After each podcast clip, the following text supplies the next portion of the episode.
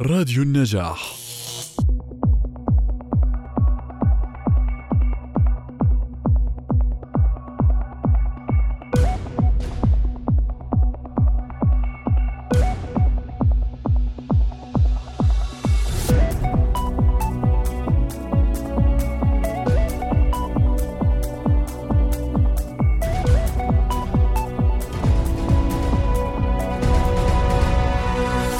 مستمعينا عبر أثير راديو النجاح أرحب بكم بحلقة جديدة من مجلتكم الأسبوعية النجاح بلس. مواضيع متعددة نسلط الضوء عليها. أهلا بكم وفي عناوين اليوم. منافع ومضار المضادات الحيوية تخبرنا عنها. دكتورة روان عبد السلام. يوم الطفل العالمي وطفولة مستهدفة. من المسؤول عن تغير المناخ؟ أغاني الثورة الفلسطينية تصحبنا في موسيقى بلاس الكثير من التفاصيل معي أنا أسماء فرج الله.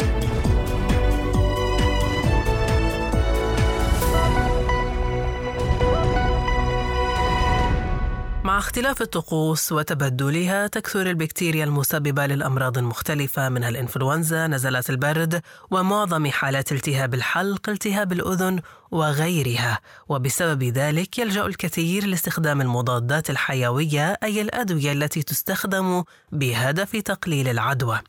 بالطبع مستمعينا يوجد هناك عدة أنواع للمضادات الحيوية التي تعمل كل واحدة منها بشكل مختلف عن الآخر وتستهدف نوعا معينا من البكتيريا. ولذلك يقوم الطبيب بوصف المضاد الحيوي الأنسب لكل شخص بناء على نوع إصابته. أما عن المنافع التي تحملها المضادات الحيوية تحدثنا عنها. دكتور روان عبد السلام.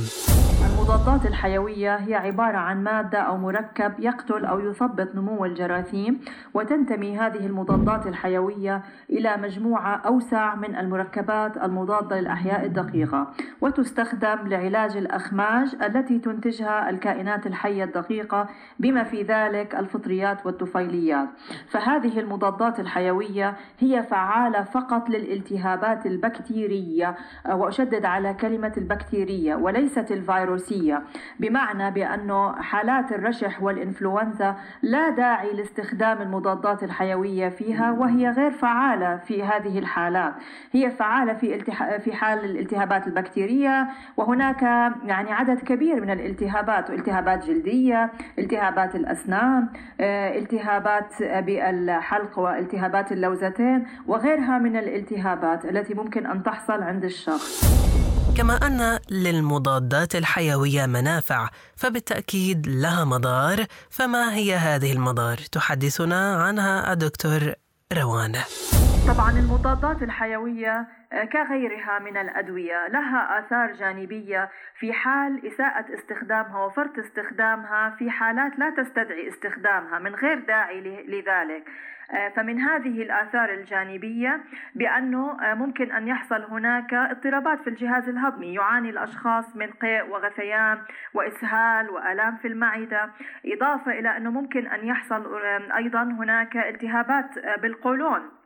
وهناك عندنا بالجسم توازن ما بين البكتيريا النافعة والبكتيريا الضارة. فعندما نأخذ المضادات الحيوية في حالات لا تستوجب أخذها نحن نعمل على قتل البكتيريا النافعة وبالتالي يصبح الشخص عرضة للإصابة بالالتهابات الفطرية. فمثلا تصبح النساء عرضة للإصابة بالالتهابات الفطرية المهبلية اللي هي vaginal yeast infections أو حتى في هناك فطريات بالفم آه، وأيضا من الممكن أن تحصل هناك حالات تحسسية لبعض المضادات الحيوية. ممكن أن يكون هناك عند الشخص تحسس للمضاد الحيوي.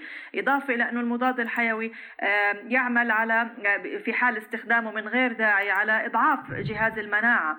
فلذلك أشدد وأنوه على ضرورة استشارة الصيدلاني والطبيب وعمل الفحوصات اللازمة للتأكد من المسبب الموجود للعدوى عند الشخص هل هو بكتيري أو فيروسي؟ وبناء على ذلك يتم تقرير إعطاء المضاد الحيوي المناسب بالجرعة المناسبة وللفترة المناسبة. ويجب على المريض التقيد بالجرعة والفترة وأن وأن يكمل كامل الكورس العلاجي آه، للقضاء على الالتهاب البكتيري البكتيري الموجود عنده. ومن الآثار الجانبية الخطيرة للمضادات الحيوية في حال استخدامها من غير داعي ومن غير استشارة مشكلة مقاومة المضادات الحيوية بحيث أنه يصبح لدى البكتيريا مقاومة لعمل المضادات الحيوية وهي مشكلة خطيرة جدا وهذا ما تحذر منه دائما منظمة الصحة العالمية.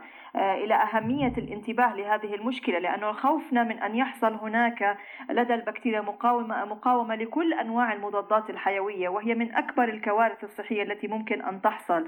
آه، ولذلك آه، يجب الانتباه لهذا الموضوع والحذر بشكل كبير منه لأنه ممكن أن لا سمح الله في حال وصلنا إلى هذه المقاومة لكل المضادات الحيوية بأنه أي جرح أو أي عملية جراحية قد تسبب الوفاة بسبب عدم نجاعة وفائدة المضادات الحيوية.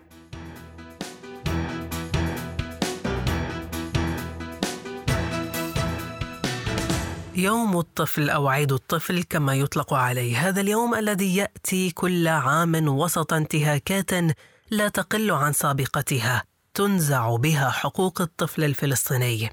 إذا احتفلت الأمم المتحدة بيوم الطفل في العشرين من نوفمبر تشرين الثاني لتعزيز حق الطفل والمناداة به. في المقابل الأمين العام للأمم المتحدة أنطونيو غوتيريش رفض وضع الاحتلال ضمن لائحة الإرهاب أو اللائحة السوداء كما يطلق عليها.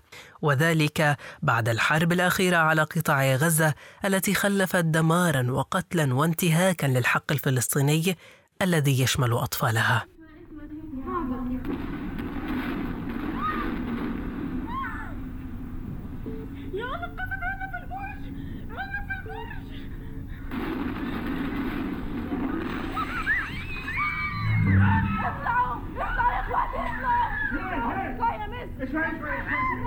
بالراحة يا عمري ما تخافيش يا عمري ما تخافيش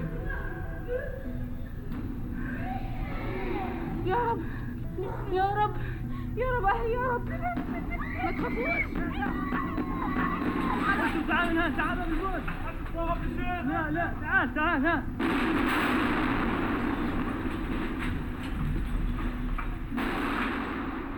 أصدر مركز الميزان لحقوق الإنسان تقريره الذي يتناول النصف الأول من العام الحالي 2021 حول استهداف الأطفال في أوقات النزاع المسلح. حيث يتناول التقرير احصائيا انتهاكات قوات الاحتلال بحق الأطفال في قطاع غزة وكذلك الأحداث الداخلية المرتبطة بالصراع القائم والتي ألحقت الضرر بحق هؤلاء الأطفال وذلك منذ تاريخ الحادي من يناير وحتى الثلاثين من حزيران 2021 حيث أشار التقرير إلى مقتل 68 طفلا وإصابة 704 آخرين أغلبهم سقطوا نتيجة استهدافات قوات الاحتلال الإسرائيلي لا سيما خلال عدوان حارس الأسوار الذي شنته قوات الاحتلال على قطاع غزة.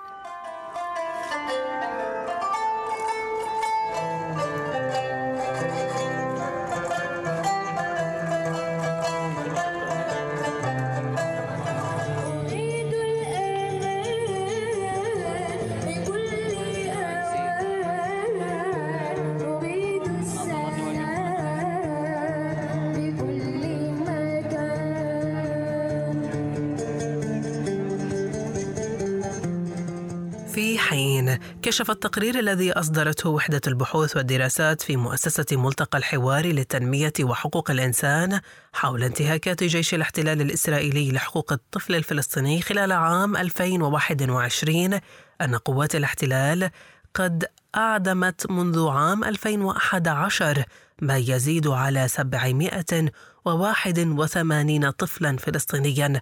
فضلا عن عمليات الاعتقال واسعة النطاق التي طالت الأطفال بالرغم من جائحة كورونا. I am still terrified. When I recall the horror I experienced during the Zionist attacks on Gaza, I feel a cold shiver. It has been the worst 11 days I have ever experienced. Every day I expected we will die. The continuous bombings caused too much fear and intimidation. I was frightened and worried I might lose my family. I could not من برأيكم مستمعينا المسؤول عن تغير المناخ؟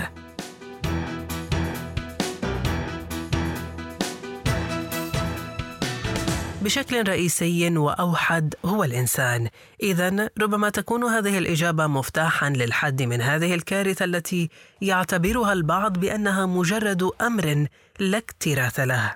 فسبعون بالمئة من انبعاثات الغازات في العالم خلال العقدين المنصرمين كانت تنسب إلى مئة شركة فقط من منتجي الوقود الأحفوري الأغنياء. كيف ذلك؟ ببساطة الانبعاثات الصادرة عن أغنى 10% من السكان أكبر 20 مرة بزيادة الانبعاثات الصادرة عن أفقر 10% من السكان.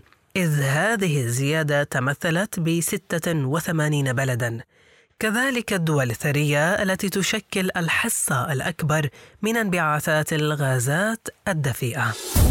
كما قد خلص باحثون من الأمم المتحدة إلى أن الانبعاثات الغازية التي ينتجها البشر تسببت بتغير المناخ بشكل غير مسبوق يصعب إصلاحه في ذات الدراسة أشارت إلى أنه من الممكن تفادي الكارثة في حين تحرك الجميع بأسرع وقت ممكن وهذا ما يسعى له قادة الدول في قمة المناخ إلى تحقيقه. أغاني الثورة الفلسطينية رفيقة النضال والجهاد.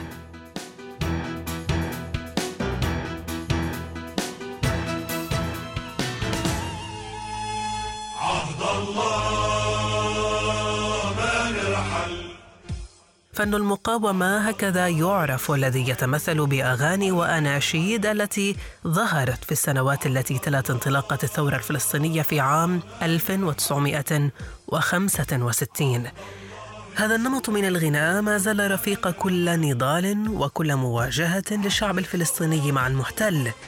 من الشعراء الذين كتبوا كلمات هذه الأغاني الخالدة سعيد المزين صلاح الدين الحسيني أحمد دحبور ومحمد حسيب القاضي. ومن الملحنين حسين نازك صبري محمود طه العجيل وجيه بدر خان علي إسماعيل وغيرهم الكثير.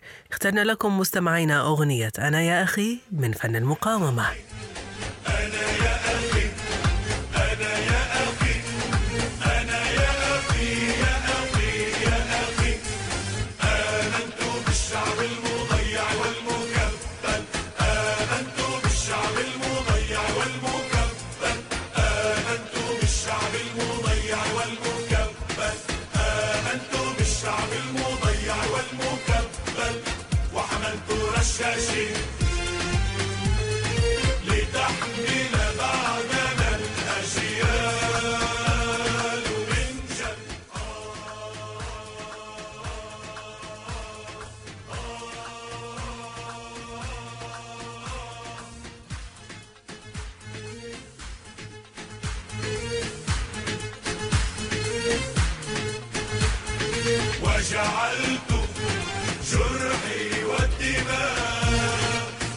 سهلك والود يا لجدول وجعلكم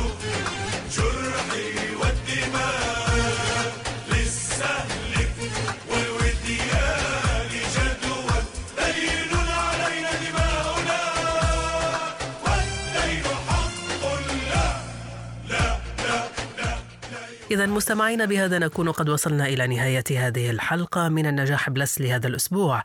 لا تنسوا زيارة موقعنا الإلكتروني النجاح dot net والاستماع للحلقة من خلال تطبيقات البودكاست ومنصتنا عبر SoundCloud Spotify و Anghami. هذه أطيب التحيات من الإعداد وتقديم أسماء فرج الله ومن الهندسة الإذاعية الزميل أسامة صمادي. في أمان الله.